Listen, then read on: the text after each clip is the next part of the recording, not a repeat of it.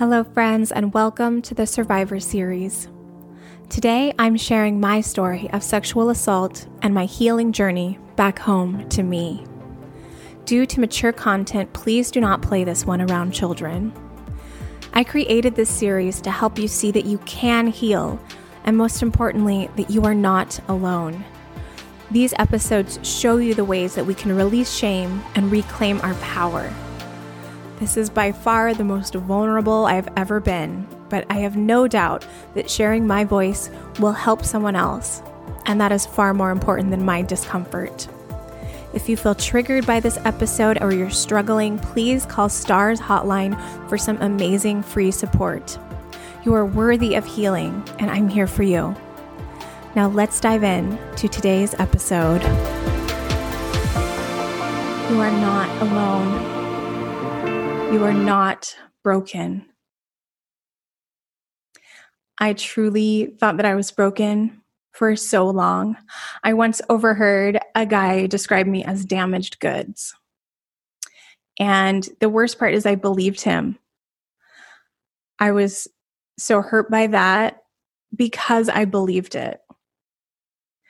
And today, if I heard someone saying that about me, I would just sashay away and it wouldn't mean anything to me because I know today that I'm not broken. No one is capable of breaking me.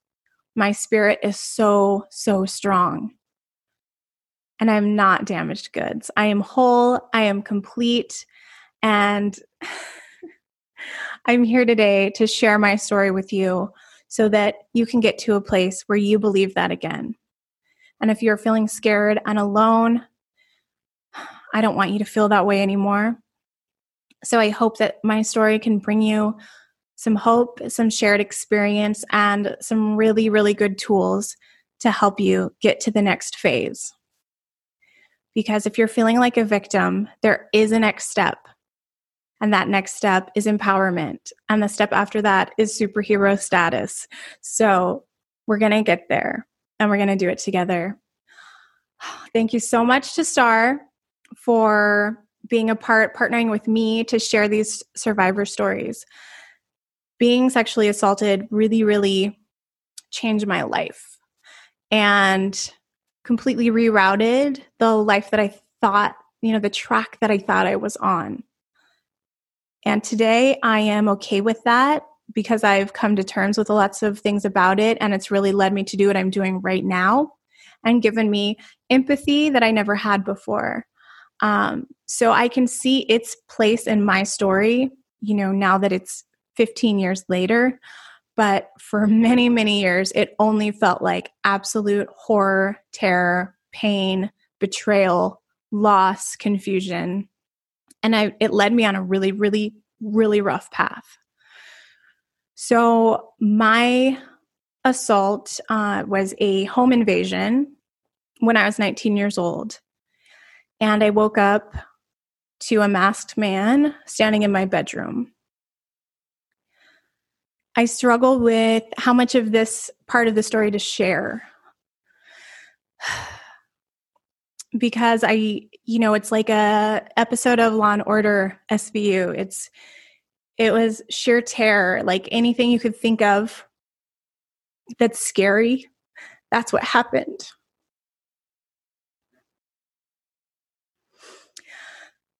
So I used to share that a lot because I felt so sorry for myself. I was in such raw pain that I wanted everyone around me to feel sorry for me because that was the only thing I knew was, oh my God, poor me. This thing happened to me. And so I would tell my story. And eventually, I mean, it worked. Everyone felt very sorry for me. But that led to everyone enabling me, everyone letting me play the victim, letting me behave badly because, oh my God, this thing happened to her that was so extreme that let's just just leave her alone. Don't bother her. So I'm so out of believing in being that I'm a victim that I don't want anyone to feel that way about me. I don't want any of you to feel sorry for me. That's not what this is about. That is not what this is about.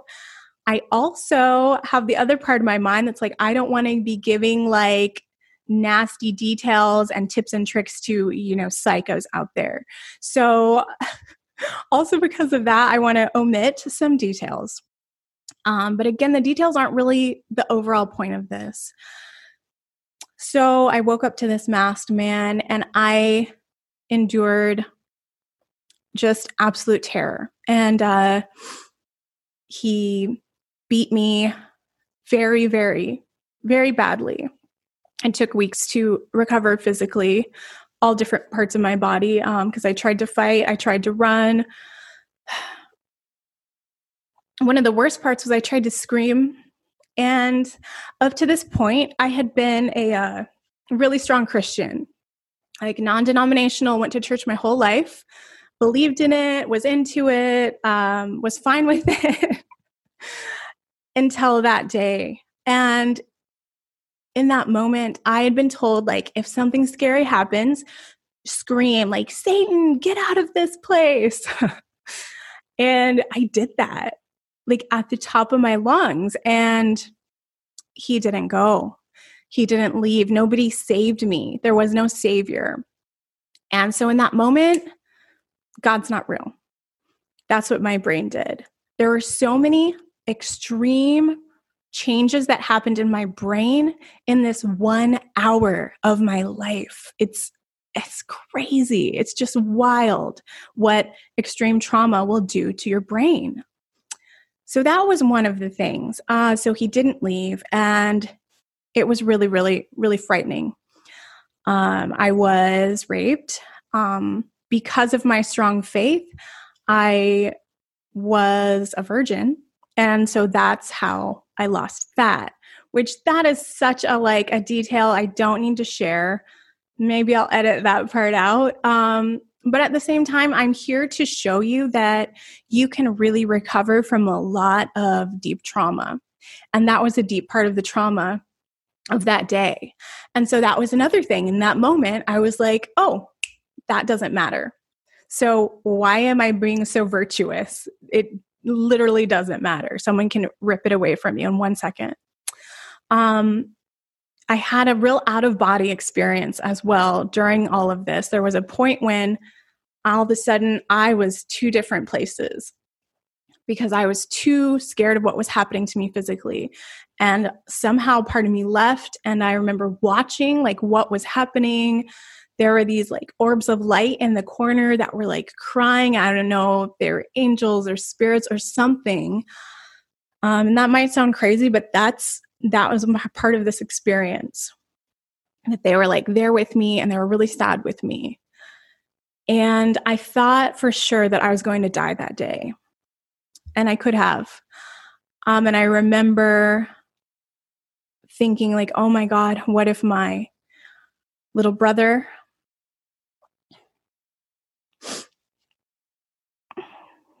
And my mom come home to that.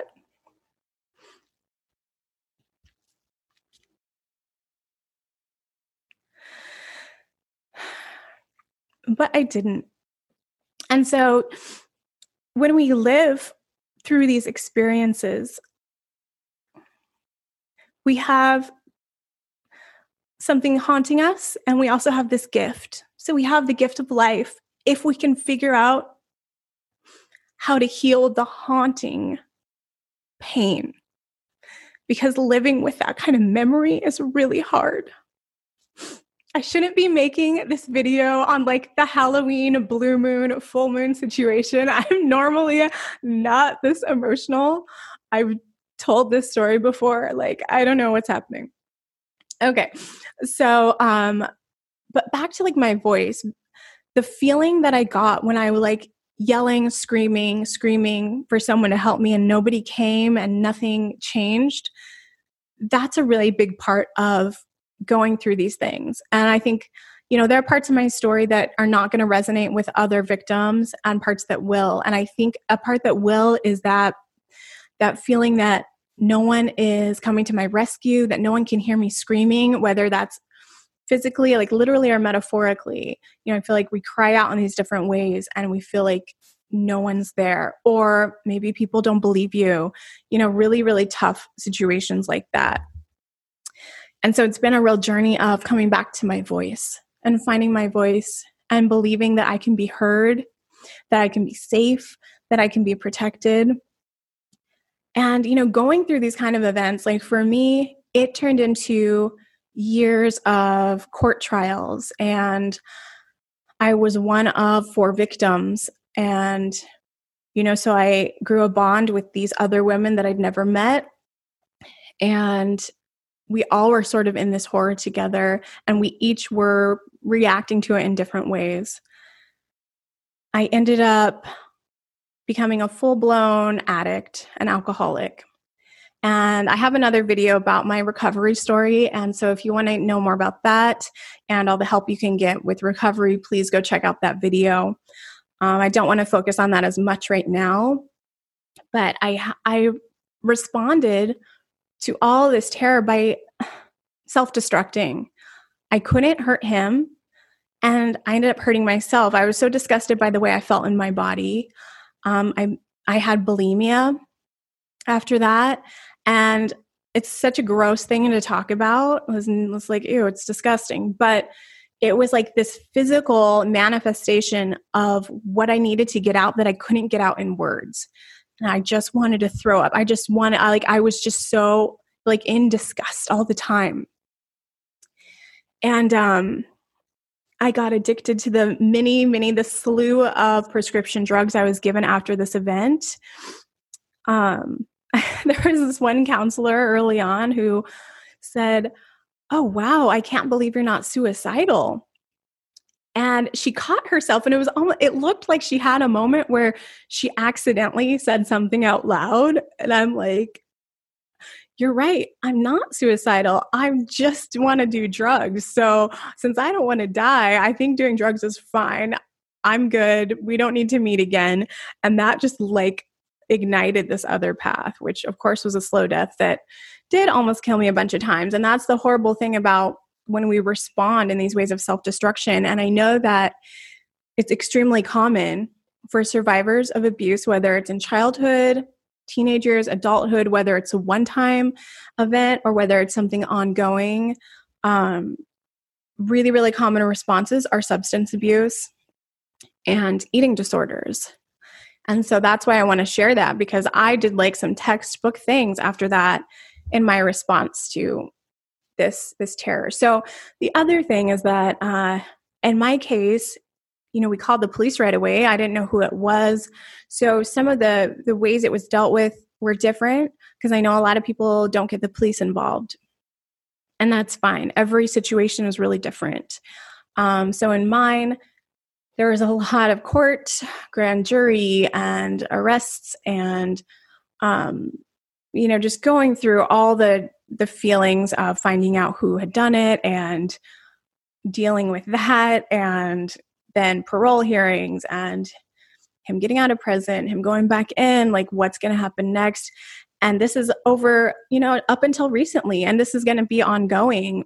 And that is just so re traumatizing. And I now I'm on the board for a nonprofit called Victims for Justice, and I work a lot with the other nonprofit STAR. And STAR is focused on sexual assault victims, and Victims for Justice is focused on uh, victims of violent crime. And these are both nonprofits here in Anchorage, Alaska that helped me so much through what I went through. And so today I get to help them. And that feels really, really amazing. And I'm actually the board president for Victims for Justice right now. And last year I won the First Lady Volunteer of Alaska Award and got to go to the governor's mansion. and these are little things that mean the world to me. And they are really a testament to how much healing I've done to be able to find a way to give back to the people that helped me when I could not help myself. And, you know, so fast forward, obviously, to me getting sober, I couldn't have gotten to where I was if I hadn't have stopped the substance abuse. So that was step one. And from there, I decided to be as obsessive about my healing as I was about destructing, self destructing. I put so much obsession and work and money and time into escaping. And I wanted to commit to putting that same amount of money and time and energy into healing myself. And that's what I've done. And so these past nine years have been so full on. I mean, I will go to any length to find healing. I am so okay with being out of my comfort zone because I know that's the only way that I'm going to get to the next step. And I get scared. I still get scared. Sometimes I still have nightmares. Post traumatic stress disorder is really challenging to deal with. And there can be things that just come out of nowhere that you're not expecting, and all of a sudden, boom, you're somewhere 20 years ago freaking out. And so it's a really tricky thing to deal with. Um, thankfully, I don't really have those flashbacks anymore, but I also am so careful about what I let into my head. I do not watch any crime shows. I avoid the news like the plague. I don't want to know about the real or made up stories about people getting raped and killed every day. Like I used to watch those shows every day, and no wonder my brain was just full of fear. So it's like fragile bubble. I'm not going to let you in if you make me at all uncomfortable. And I have a lot of boundaries. And even the way that I volunteer and give back um, has a lot of boundaries to it as well. Because I tried doing survivor speaking right out the gate. And that was super scary. And I remember going home and just like chugging wine because I had spoke and told my story in front of like 300 military officers and you know, in uniform, and it was just the worst thing ever. So I learned that day, okay, that's not what I'm going to do. Um, you know, I could do it now. Again, this was 15 years ago. But at that point, I'm like, there's a boundary. And so I really have a lot of boundaries in place, which is why I love serving on board, board of directors, where I can help an organization without being in the day to day trauma because that's going to be really too hard on my mental health. Um, so, some of the things that have helped me heal actually, honestly, you can just go through this YouTube channel, go to the healing tools playlist, the recovery playlist, uh, the sexual assault survivor playlist. All of these were created 100% to give you healing tools. So, you'll see things on meditation, mindfulness, parenting, hypnotherapy, tapping. Every interview I've done on here was very specific to show you things that have helped me. So that's one route. Um, but I will say that tapping, EFT, emotional freedom technique, that's all the same thing, is by far the most helpful thing I've found. And it's one of the most helpful things for anyone with PTSD. So, especially those of you that are dealing with that, I highly recommend tapping. And I will put in the description some links to some of the best tapping videos. That is the best tool I've ever, ever found for releasing the emotional charge that we have with different emotions, physical and emotional pain. Um, so I guess I just want to end with telling you I love you and I believe in you and you're worthy and you're beautiful and you're whole no matter what has happened to you. Your soul is whole, your spirit is so strong. It's there waiting for you. If you've been escaping, if you've been you know, hurting yourself or others, you can still find your way back to yourself. I promise but it's going to be uncomfortable. It's going to take willingness, but there's so much support out there for you. And if you don't know where to find that support, message me. I mean it. I'll give you all kinds of resources and whatever support that I can. Also, reach out to STAR. I've linked all their information. They have a ton of free resources, a free trauma counselor, uh, a hotline 24 hours, please call them. Or if you're a loved one of somebody who is going through uh, a really rough time, you can also call that crisis hotline. They're there for you as well, and they can give you a lot of helpful tools. And I'm really grateful to be here today. I'm grateful that I'm alive. I'm grateful that I have found my way from the haunting pain over to the hopeful rainbow that I feel I'm surrounded in now. I feel very protected.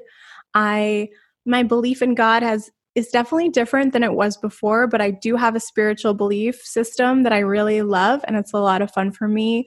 Um, I have healed in so many ways. And I know that you can too. I also have a lot of men in my life who are amazing, amazing men. So, you know, that was another thing that happened was where I lost all faith in men in that moment and was afraid of them all. And that slowly but surely shifted. And today there are way more protective men that I know than creepy ones. I love you. Thank you for watching. Thank you for supporting me through being really vulnerable. I know that this is going to help somebody, and I want it to be okay for us to talk about this so that more people can open up and get the help that they need. Love you so much. Bye. This is my battle cry.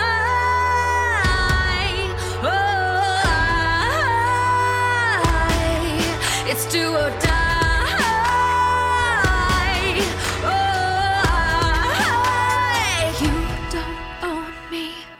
If you are a survivor or a loved one of a survivor and you are struggling, please call STARS free 24 hour hotline at 800 478 8999. You are worthy of healing.